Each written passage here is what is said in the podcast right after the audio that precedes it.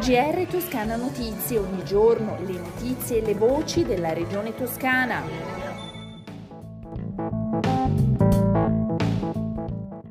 Ascoltatrici e ascoltatori, bentornati. Questo è il GR di Toscana Notizie. Il presidente Eugenio Giani interviene riguardo alla notizia dell'arrivo di altri 400 milioni per le spese Covid sostenuti dalle regioni per far fronte alla quarta ondata e alla campagna di vaccinazione. Per la Toscana significa un rimborso di 25-30 milioni. È una bella notizia, commenta il Presidente, che ringrazia il Ministro Speranza che si è battuto tanto per questa previsione di impegno spesa negli atti di governo. Apprezziamo, aggiunge il Presidente Gianni, la sensibilità e l'attenzione rivolta alle regioni. La situazione delle regioni è quella di chi ha gestito in prima linea il contrasto al Covid, organizzando vaccinazioni, procedure di tamponamento e trovandosi con molti compiti da svolgere all'interno di ospedali e strutture sanitarie.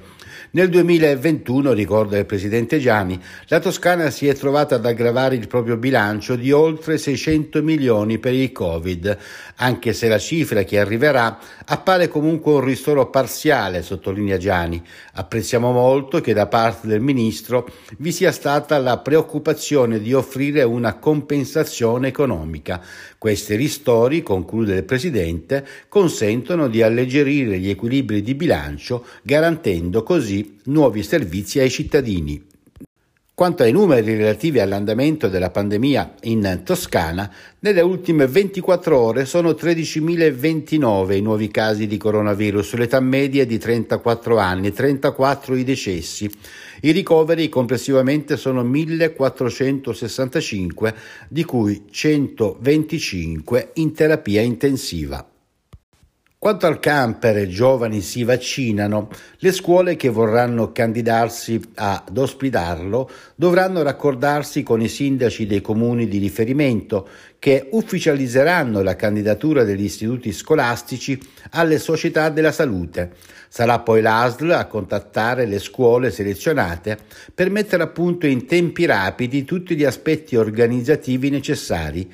Si parte con le scuole dei comuni dell'ASL Centro che gestisce un territorio tra i più densamente abitati della Toscana.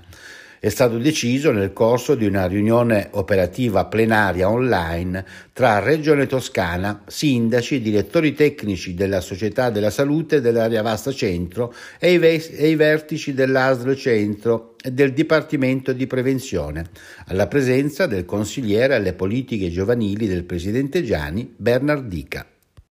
Abbiamo tutte le condizioni per poter dire chiuso l'accordo con le organizzazioni sindacali CGL, CISL e UIL regionali sulla sanità toscana, con il quale termina lo stato di agitazione del personale del Servizio Sanitario Regionale.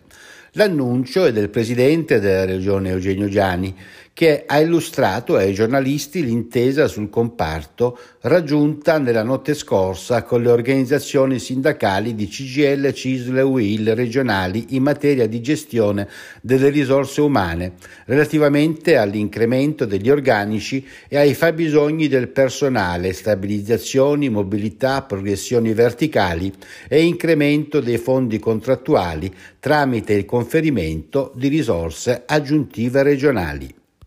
Cambiamo argomento, parliamo ora di trasporti. Aumentano rispetto a novembre le linee ferroviarie per le quali scatta il cosiddetto bonus, destinato agli abbonati come risarcimento di ritardi e soppressione dei treni.